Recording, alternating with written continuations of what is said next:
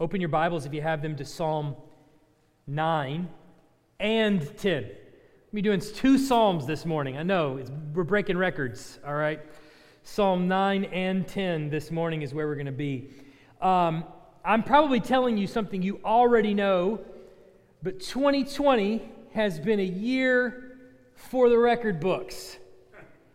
There has been so much that has happened this year that when I looked back over what's all happened in the first, we're not even completing six months yet. I was astonished that some of these things actually happened this year. They seem like so far away. Kobe Bryant died in a helicopter crash this year. It feels like decades ago that that happened. When we entered into 2020, Australia was on fire. You remember that? Yeah. Feels like forever ago.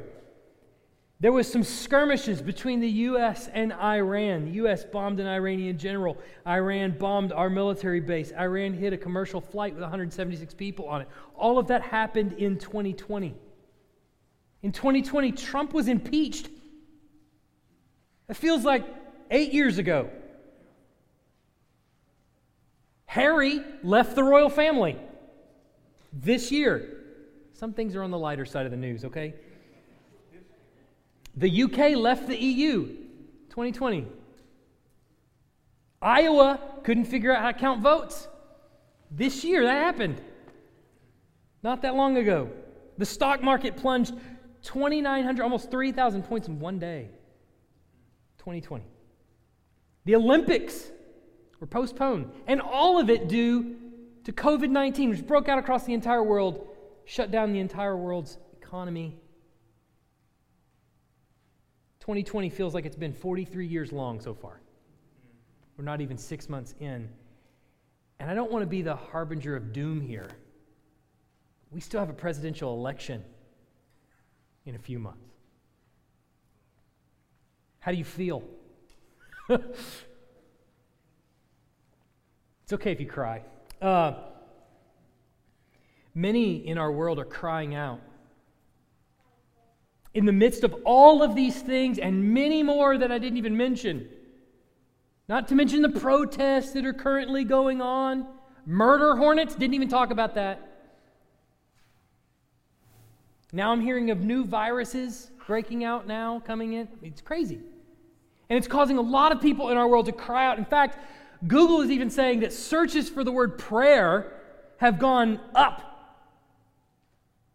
this year. People are crying out for justice all over our world. We look at these two Psalms, Psalm 9 and 10, and what we're going to see is David himself actually crying out for justice. We're going to read all of Psalm 9 and 10 right now, all right? So just bear with me. Going to be a little long, but it's okay. Psalm 9 and 10. To the choir master, according to Muth-labben, a psalm of David. I will give thanks to the Lord with my whole heart. I will recount all of your wonderful deeds. I will be glad and exult in you. I will sing praise to your name, O Most High. When my enemies turn back, they stumble and perish before your presence. For you have maintained my just cause. You have sat on the throne, giving righteous judgment. You have rebuked the nations. You have made the wicked perish. You have blotted out their name forever and ever. The enemy came to an end in everlasting ruin. Their cities you rooted out. The very memory of them has perished. The, but the Lord sits enthroned forever. He has established his throne for justice, and he judges the world in right, with righteousness. He judges the peoples with uprightness. The Lord is a stronghold for the oppressed a stronghold in times of trouble. And those who know your name put their trust in you. For you, O Lord, have not forsaken those who seek you. Sing praises to the Lord who sits enthroned in Zion.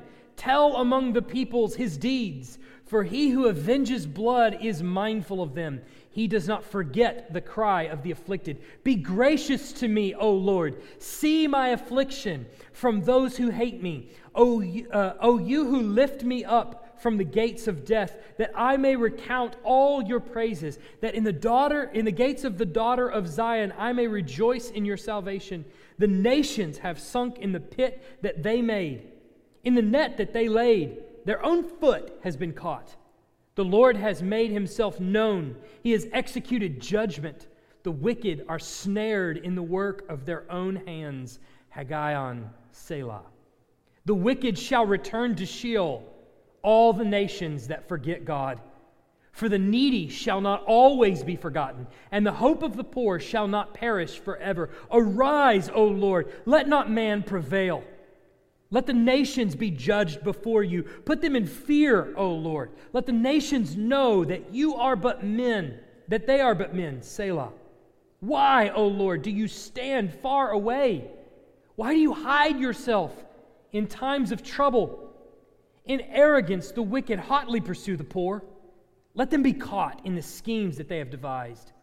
For the wicked boasts of the desires of his soul, and the one greedy for gain curses and renounces the Lord. In the pride of his face, the wicked does not seek him. All his thoughts are, There is no God. His ways prosper at all times. Your judgments are on high, out of his sight. As for all his foes, he puffs at them. He says in his heart, I shall not be moved. Throughout all generations, I shall not meet adversity. His mouth is filled with cursing and deceit and oppression. Under his tongue are mischief and iniquity.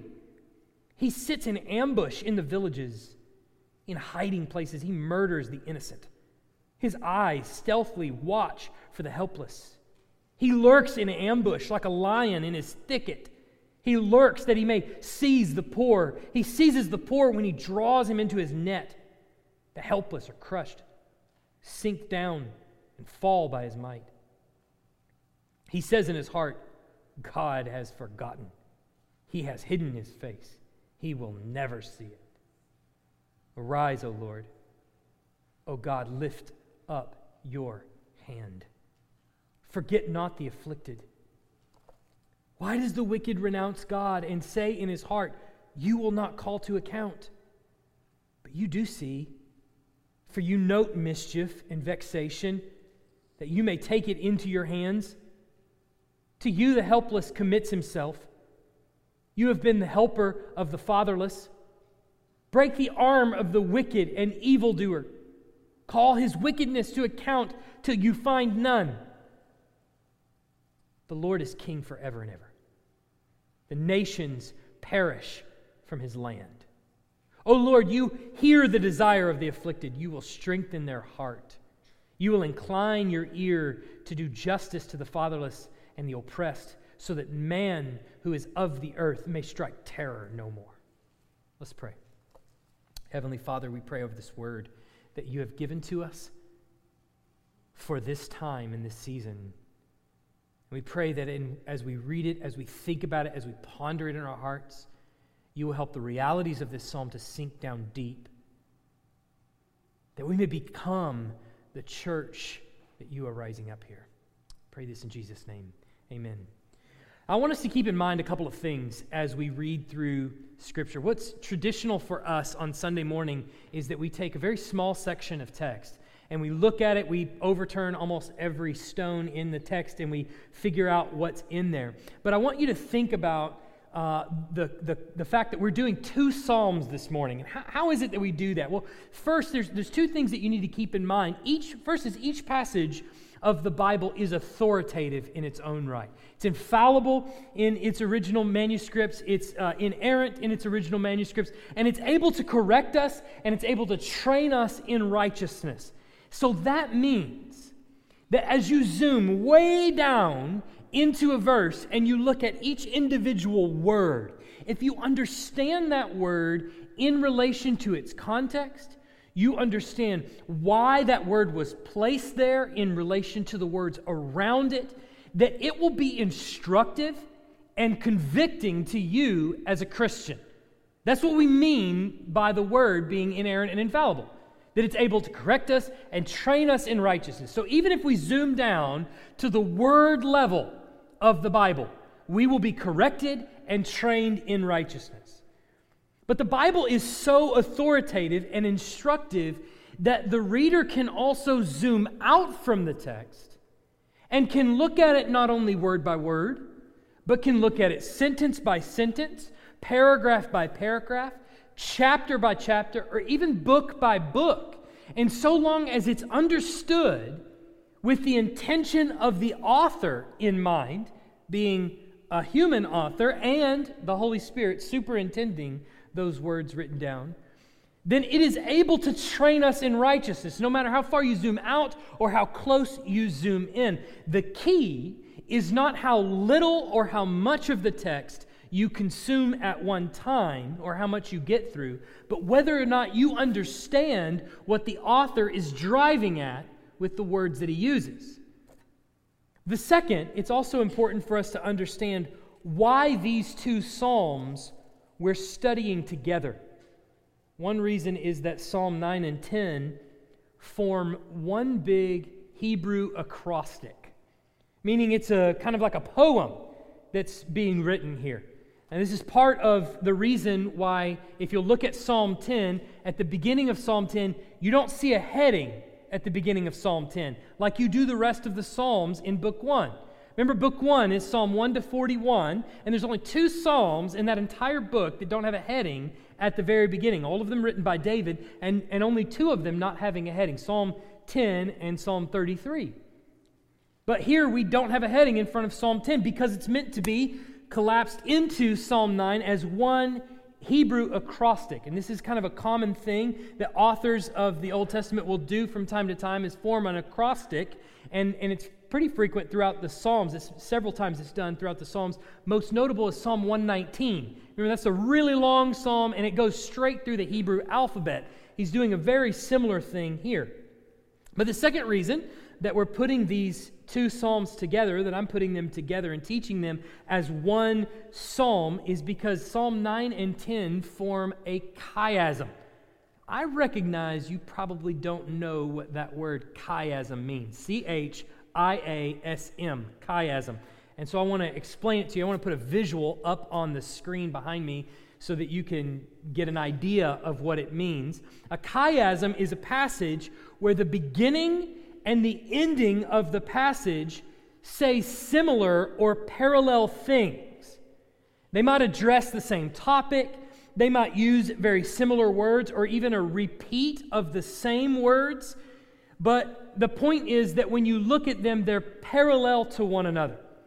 Then, when you read the next part of the psalm, so you can go to the next slide, Robert or Jessica. I mean, when you read the next part of the psalm, it parallels, the second part of the passage, parallels the second to last part of the passage. You see, it's working its way in towards the middle of the passage. And it eventually gets to the center which in our case is the main argument. So you get to finally the point in part three there on the illustration. Now, in our case, we have three steps in this psalm of a chiasm. The chiasms throughout the scriptures may have as many as 13 or 14 steps when they get to the center, or they may have as little as, you know, uh, just a few, just a handful, like we have in our text this morning. But the important thing is to understand that it, it's structured in a way where it builds to the middle of the text, which is what ours is doing. So, the important thing for you to see here is that when we, you and I write a paper, if we wrote a blog article or if we wrote an article of any kind, we were always taught to take the focal point of our writing and put it at the very end of what we were saying. You save your best arguments for last. The whole paper is building for that very end of the argument. And all the rest of the, of the stuff you write supports that, that main argument.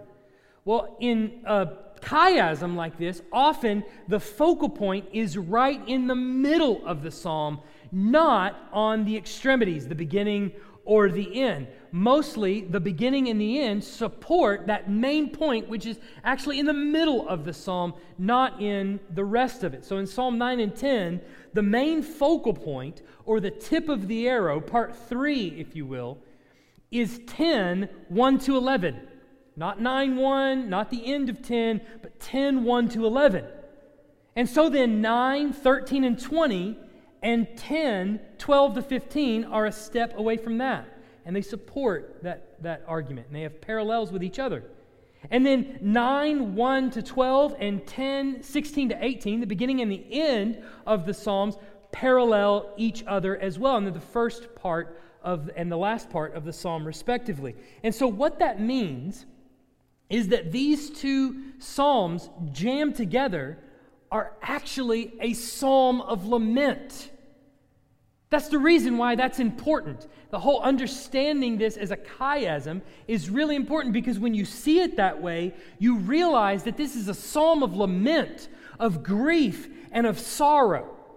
Now, if you read Psalm 9 and 10, as we did, top to bottom, you don't get that. You get lament right in the middle, but it starts off with, I will give thanks to the Lord with my whole heart. That's a totally different tone. That's a totally different feel to the whole psalm. I will recount his wonderful deeds. Doesn't sound very much like lamentation, which is what David is actually doing here. So we're going to go through these two psalms together, but we're going to go through them inside out. So we're going to start with lamentation so you can get a feel of what David is communicating, and then we're going to build out from there. David goes through three steps in this psalm of lament, and we're going to take them in that order. The first is lamentation, the second is supplication, and the third is affirmation. Lamentation, supplication, and affirmation first lamentation. Look at verse 1 of chapter 10, the heart of the psalm. David expresses this, this real emotion that, he dri- that drives the rest of the psalm. He says, Why, O Lord, do you stand far away? Why do you hide yourself in times of trouble? So he has this one main question that motivates all this deep sorrow that's building in David's heart right now. How come, Lord, when the most evil men rise up, when all around me is nothing but evil, how come, Lord, when trouble seems at my doorstep, you seem to be absent? Why is that? Why is it that when trouble strikes, you seem to not be there? Can you think of, of, of a more shocking charge against God than this one? How would you react if at the dinner table your child prayed this way over the food? Dear Lord, how come when trouble strikes our world, you seem to hide your face? Do you reach over and slap him on the cheek? Trouble's about to strike you right now. Are you comfortable praying that in your own prayers? How come, Lord, you seem so far away when trouble is so near? To be clear, David is not questioning the Lord's power. He's not questioning his existence. He's not even questioning his knowledge of the situation. He is bringing to mind God's care, his justice, and his presence, particularly in trying situations. When things get hard, you hide yourself, and I want to know why. He lists several things that are difficult situations that he has in mind. You can just walk down Psalm starting in Psalm 10:1, look down or Psalm 10:2. Look look with me there. He says, "The wicked pursue the poor" in verse 2. In verse 3 and 4, he says, "The greedy renounce the Lord." In verse 5, "The wicked man prospers." How come the wicked prosper? He seems to be doing fine. He doesn't, he doesn't get punished right away.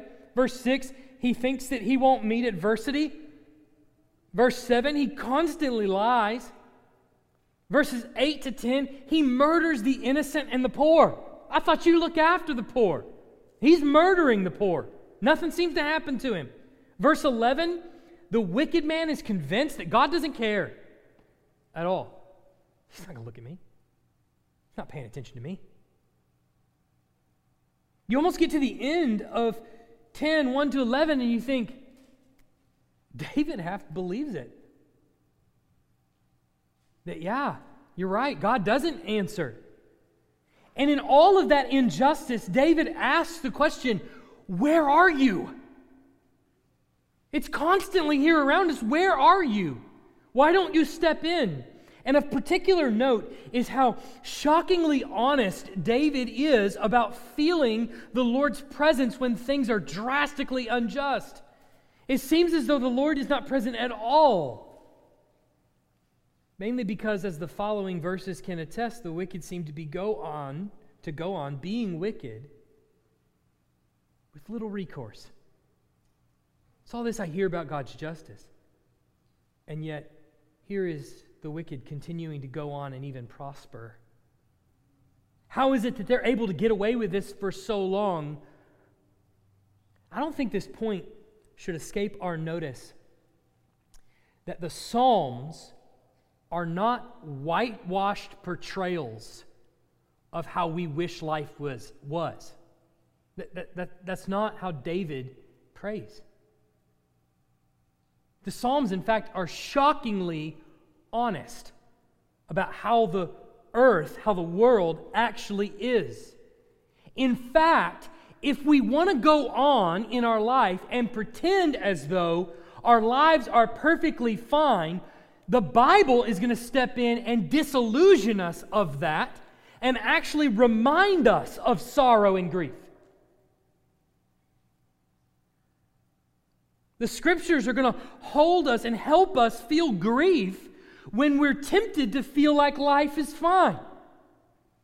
As we bebop around through life as we can get sometimes, and we can think to ourselves, no, life is, you know, life is going pretty good right now. The Psalms are going to step in and go, but is it? Why don't you just think about it for just a moment? Is it really? This moment we're in, perhaps even the term injustice has been put in front of your face more often than usual, but how often during your ordinary life do you pause to consider the injustices around the world? Last week I addressed the value of human life and spent a good deal of time on the sin of racism, dealing with the George Floyd situation and all of the recent cases of, of racial injustice and things like that that have occurred of late. But I want us to zoom out and consider not just the sin of racism, but other injustices that happen so often in our world. Things like human trafficking. When's the last time you gave thought to that? Human trafficking. It's a grievous sin in our age and very, very prevalent. And we're often unaware of just how many children, and particularly women and young girls, are trafficked around the world. This is nothing, nothing less than slavery.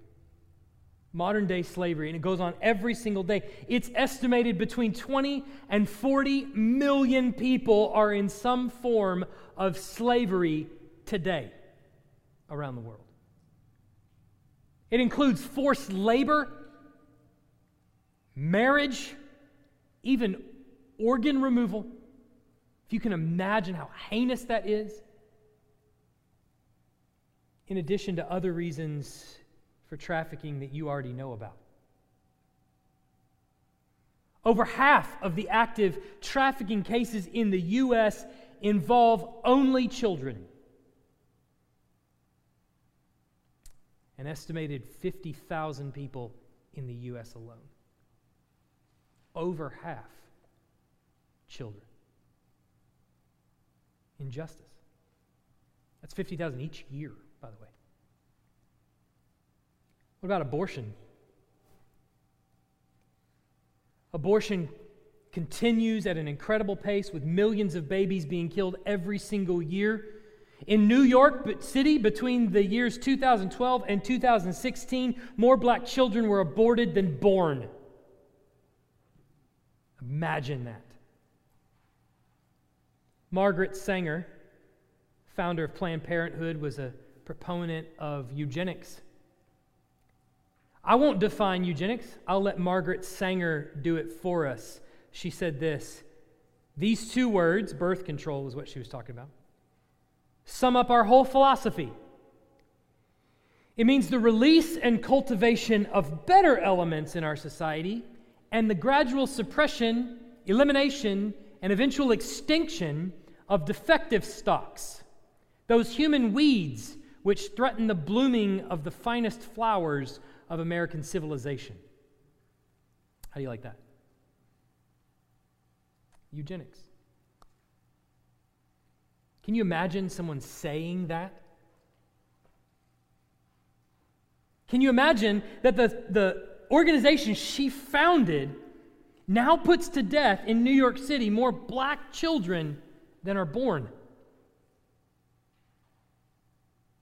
And somehow, she's not called a racist? How is that? Injustice.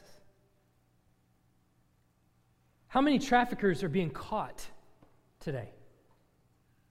How many people are turning their attention to human trafficking?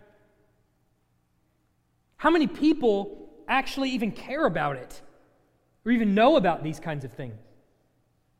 Abortion doctors, if you want to call them that, have been caught on tape saying the most vile things that you've ever heard in your life, and the so called justice system tried the reporters who brought it to light.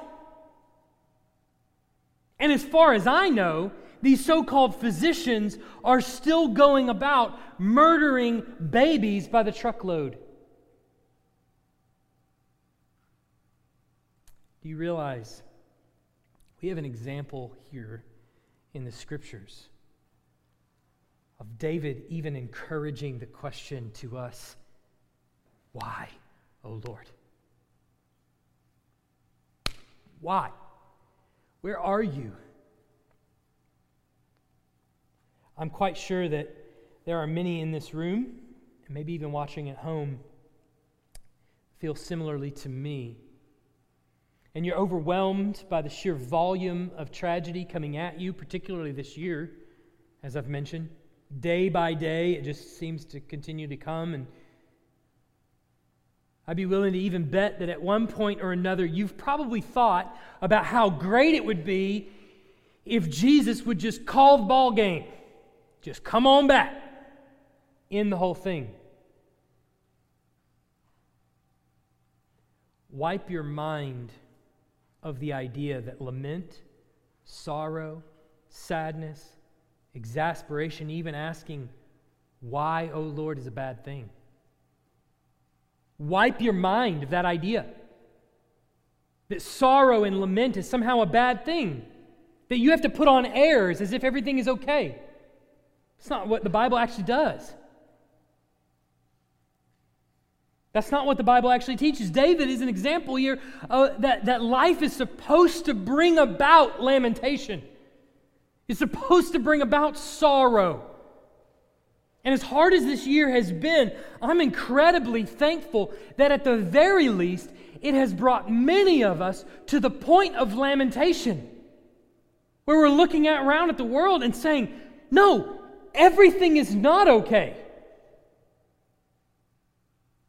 May it also lead us to the conclusion that sin made it that way. But let's move on to supplication. So then, what are the Christians supposed to do with our lamentation? Do we just sit in it? Well, that's not what David does. So, moving out from the center of the psalm, we're looking at the two passages on either side of it. We're looking at supplication. Second point, looking at 9 13 to 20 and 10 12 to 15. Look first at verse 19 of chapter of Psalm 9. Psalm 9 19. You'll see David's cry here. He says, Arise, O Lord let not man prevail. Let the nations be judged before you. Put them in fear, O Lord. Let the nations know that they are but men. And then look at the parallel in 10:12. He says the same thing. Arise, O Lord. O God, lift up your hand. Forget not the afflicted.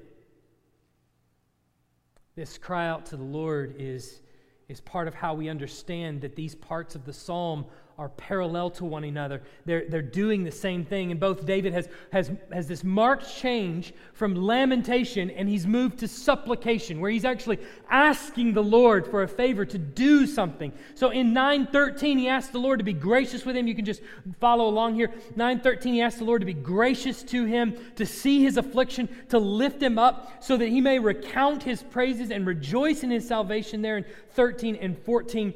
But pay attention to what he does in 15 and 16 because you get confused if you misunderstand what David is doing here. He says in 15, The nations have sunk, their own foot has been caught.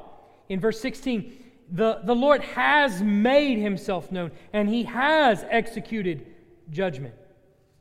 David's actually using past tense as if it's already happened. He's talking about future events where the Lord is going to rule with justice, and he's talking about it as if it's already happened. This is David praying, and he's so confident that the Lord is going to act and he's going to respond, and he's going to respond in righteousness, that he's speaking about it as if it's past tense.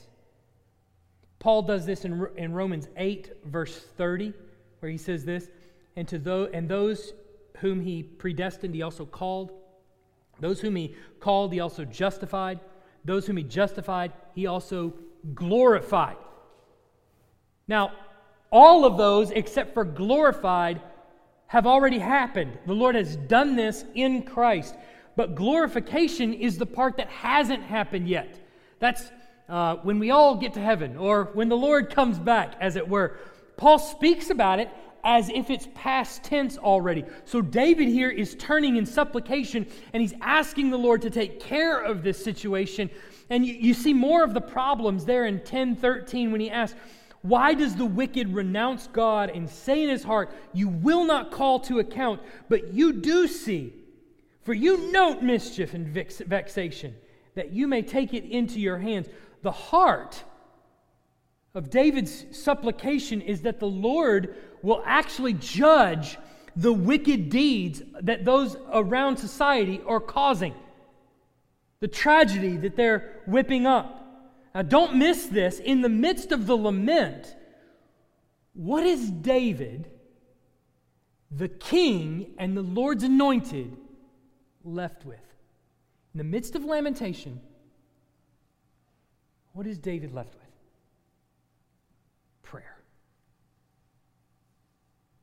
Prayer. That's what he's left with. He's left with prayer. This sometimes feels very unsatisfactory to us that prayer is what we're left with. When the sermon boils down to the main point, pray. Many of us go, yeah, but what else? It feels so unsatisfactory to us. You've heard me say a number of times when asking what we do, pray. You may even ask yourself, why does he just say pray all the time at the end of it? Because that's what the Bible actually tells us to do.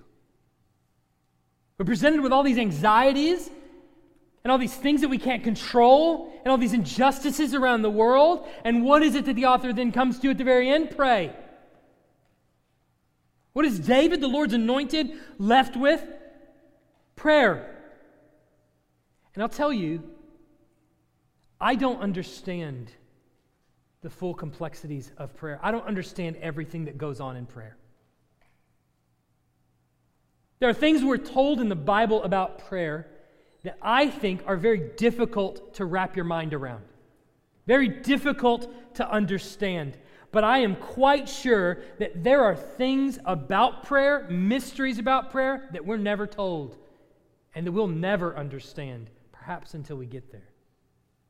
As an example of the difficulty in understanding prayer, we're told in Romans 8 that we don't even know what to pray for as we ought, but that the Holy Spirit intercedes on our behalf with groanings too deep for words.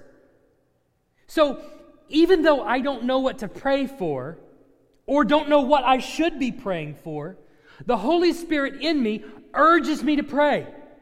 So I pray. And then he intercedes on my behalf, saying what I would have prayed had I known what he knows. You get the feeling there's a middleman situation here that could have just been worked out, right? And if that's not enough to cook your noodle, Revelation paints this tremendous picture of prayer that I cannot stop thinking about in all the years that I've come to this realization. It's both comforting and I think it's chilling at times as well. In chapter 6 of Revelation, the fifth seal is open, and the martyred saints are under the altar, and they cry out in a loud voice in verse 10 O sovereign Lord, holy and true, how long before you judge and avenge our blood on those who dwell on the earth? That's the wicked, the earth dwellers. How long till you avenge our blood? They're praying under the altar. These are the saints that have been martyred. They're praying under the altar. Their prayer, much like David's, is, is for the judgment of God to come on those that dwell on the earth, on the injustices on the earth. Now, if you follow that prayer just a couple of chapters later in chapter 8, as the Lord is getting ready to judge the earth with the trumpets, he's specifically judging the wicked on the earth with the trumpets. The prayers of the saints are used by the angels in 8 3 to 5. It says this Another angel came and stood at the altar with a golden censer, and he was given much incense to offer with the prayers of all the saints on the golden altar before the throne. And the smoke of the incense with the prayers of the saints rose before God from the hand of the angel. And the angel took the censer and filled it with fire from the altar, and threw it on the earth. And there were peals of thunder and rumblings, flashes of lightning, and an earthquake. So the picture of prayer is that the prayers of the saints are effectively fuel for the judgment of God. It's a beautiful picture when you stop and think about it. The Christian doesn't even know what to pray for who to pray against, what to ask. Sometimes I don't even know. That's certainly me in 2020. Sometimes I, I struggle to figure out who the bad guy is in this whole situation. Seems to change every day. Things you believe one day, you're like, well, I don't agree with all that. You're like, I agree with that. I don't agree with all that either. And it changes every single day. But the Spirit urges the Christian to pray even in ignorance. And so you can imagine the prayer of the Christian going out of his mouth like smoke. And it's carried up by the Holy Spirit, changed to what we would have prayed for had we actually known what God knows. It's brought before the throne of God, and it's not lost, it's collected, as it were. That's what the picture is there in 8. It's like the angels have collected it all. Here's the prayers of the saints. And all of this is going to go up in this, this incense before the Lord's nostrils. Spur him to action.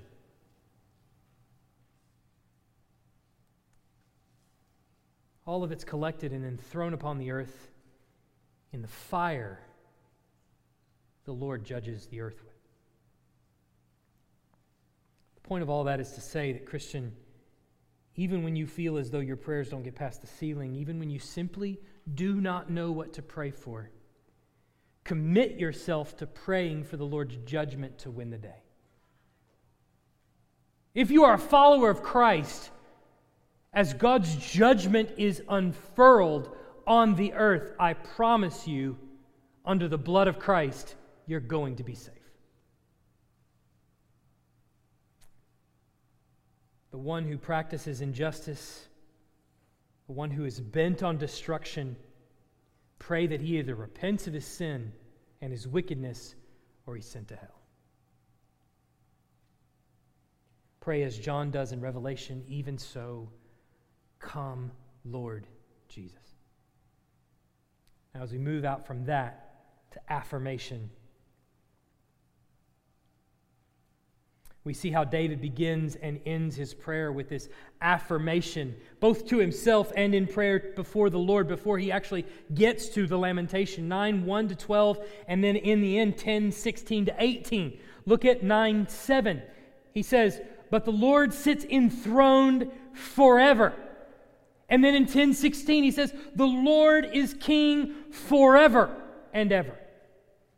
Now, the heart of these two passages are parallel to one another. They're affirming what he knows, what David knows to be true of the Lord, that regardless of the injustice that circles around him, he knows that the Lord is king forever and that from his throne comes justice, that he's good and that his judgments are righteous. He starts off in 9 1 with a thanksgiving and recounting the, the wonderful deeds of the Lord, singing praise to his name in verse 2. In verse 5, you'll notice that he goes back to speaking in the past tense again, as if some of these things have already happened. He says, You have rebuked the nations, you have made the wicked perish, you have blotted out their name forever and ever. He affirms in verse 8 that the Lord judges the world in righteousness. Now, has David experienced? Experienced these things to the full yet? No, he hasn't.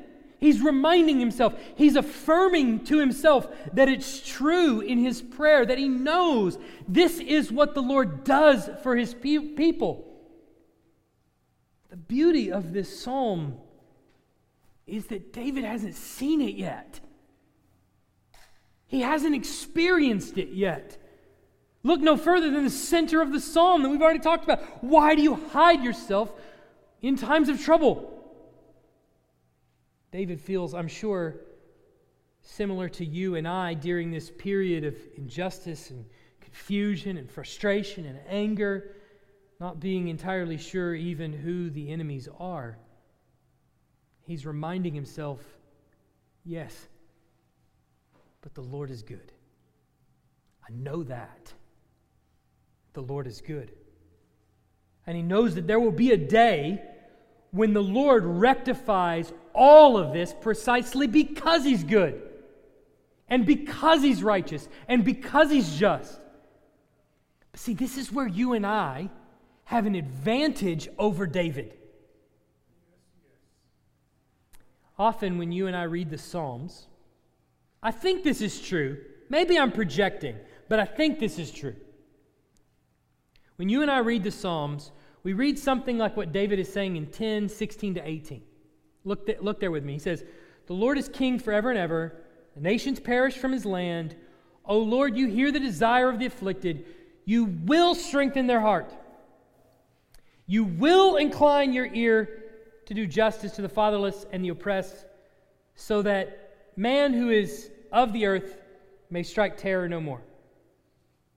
David is, is clearly, there at the end of the psalm, looking into the future to the day when God will judge and will eradicate all injustice. What we do often when we read the Psalms, as even 21st century Christians, we read that and we look forward into the future to the point where Jesus comes back and we say with David, Yeah, we know that you will do this, that you will bring justice on the earth. We know that you will eradicate injustice. We agree with David, and we too cannot wait until the Lord does all of this. And we transfer David's hope for a future kingdom of God to sit down on this earth. We transfer his hope for that to our hope for Christ's return. And we can and should long for the day when Christ returns. However, sometimes that comes at the expense of us understanding what Christ has already done in the cross. Think about this for just a moment. This may get pretty deep, but think with me for just a second. David would have longed to live in the day you and I are currently in. David, let me say it again, David would have longed to live in the day you and I are currently living in. Not just because we have cell phones. In fact, not at all because we have cell phones. The day where Jesus Christ has already inaugurated, meaning he's already begun, God's judgment on the earth.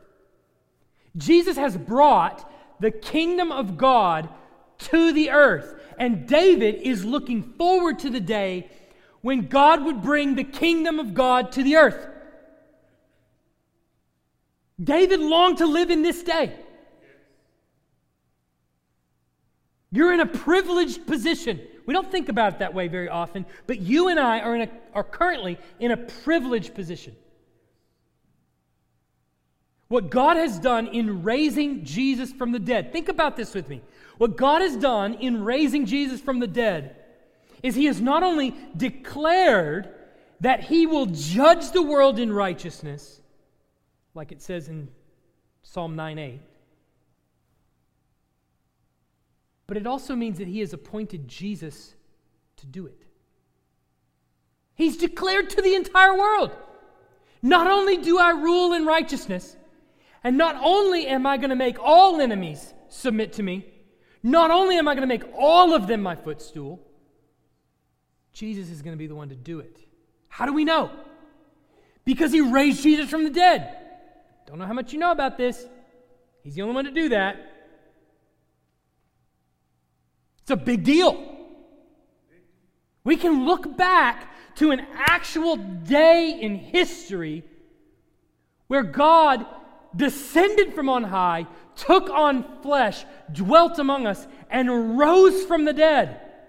By the way, this is exactly the point that Paul makes in Acts 17:31 when he's testifying before, the, before Athens in the Areopagus. He makes this exact point. He's not only fixed a day where he'll judge the world in righteousness, he quotes Psalm 9 8 there but then he says, and Jesus' resurrection is proof that he's going to do it through Jesus and no one else. You live in a privileged position. So then think about what that means for us as a church. This tells us everything about what we are as a church body. What's our purpose? What do we do? What, what are we?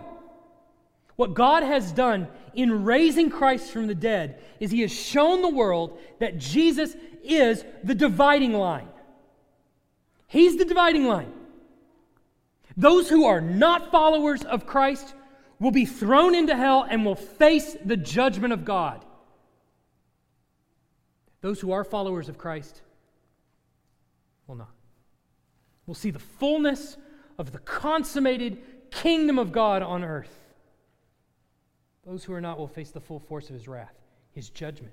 In other words, you can know right now which side of God's judgment am I going to fall on? Jesus is the dividing line.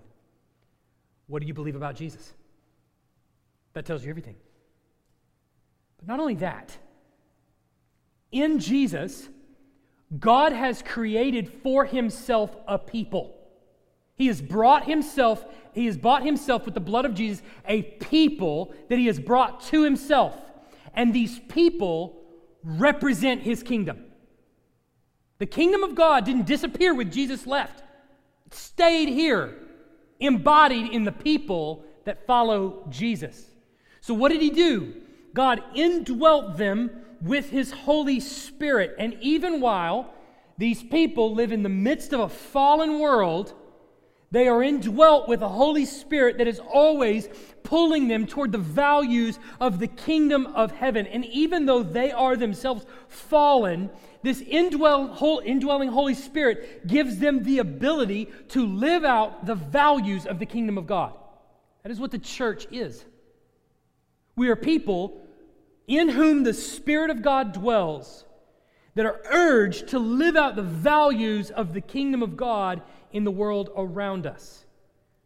So then, the injustice that is felt in the world around us, they should be able to look inside the church community and get a glimpse of what the world will look like when God's kingdom is consummated by glimpsing the church. See, the world is looking for an answer to racial animosity. But the kingdom of God is the answer. Because only in Jesus has all the dividing walls of hostility been broken down. Remember, there is neither Jew nor Greek, there is neither slave nor free, there is no male and female, for all are one in Christ. God has already inaugurated his own justice in the world through Christ, and it's evident in his body, the church. He's already inaugurated his justice. What about human trafficking? What about abortion? Aren't we his body? Commanded to visit orphans and widows in their distress? Aren't we, his body, commanded to rescue those who are perishing, being dragged away to death, as the Proverbs say? You can go down the list of all the injustices and all the issues that the outside world is wailing about and lamenting about, and rightfully so in some cases. You can go down the list and you will find that God has burdened the hearts of his people with the desire to enact the justice of the kingdom of God right now. Not even in a future day when Jesus comes back, though then it will be done perfectly. Right now, odds are he has burdened the hearts of you with exactly that, with hearts of compassion a desire for justice, to actually do something about it. So then, as 2020 is admittedly riding the struggle bus of society right now, as we get frustrated by all the things that are going on right now in our world, it's pretty easy to complain about it. I know I have. But it's much more in line with the values of the kingdom of God to do something about it. The question you need to ask yourself is why has God put you here? What has He burdened your heart with? What gifts has He given you? What are you going to do about it? What is he calling you to do now? You hear the same reports I do. What is he calling you to do about it?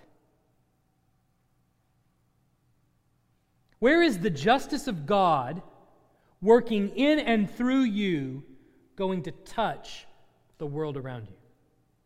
We have plenty of opportunities in Tuscaloosa, by the way. We have several that have volunteered and even been employed in pregnancy resource centers in the city. We have some that stand in front of abortion clinics, share the gospel with people that walk in. It's not just that, though. Do you own a business? Do you run a business? Do you work in a business? How do you run your business in accordance with kingdom values? How do you work your job in accordance with kingdom values. And even when being asked to infringe upon those values, how willing are you to say, can't do that, I'm out?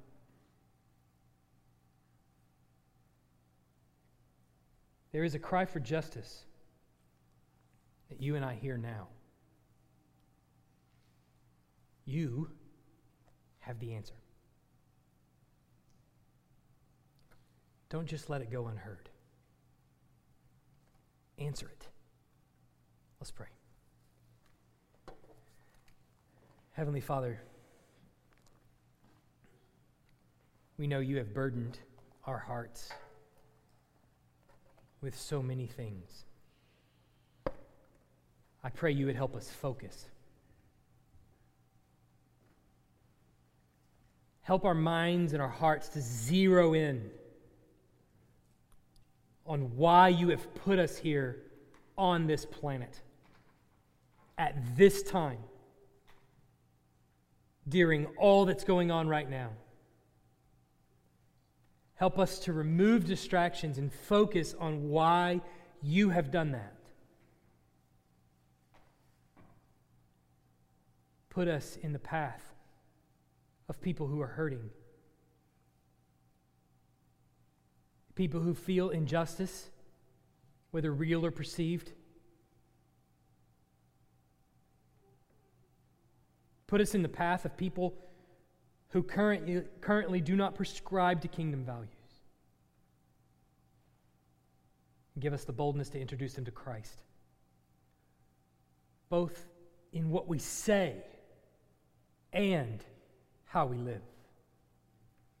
In Jesus' name, amen.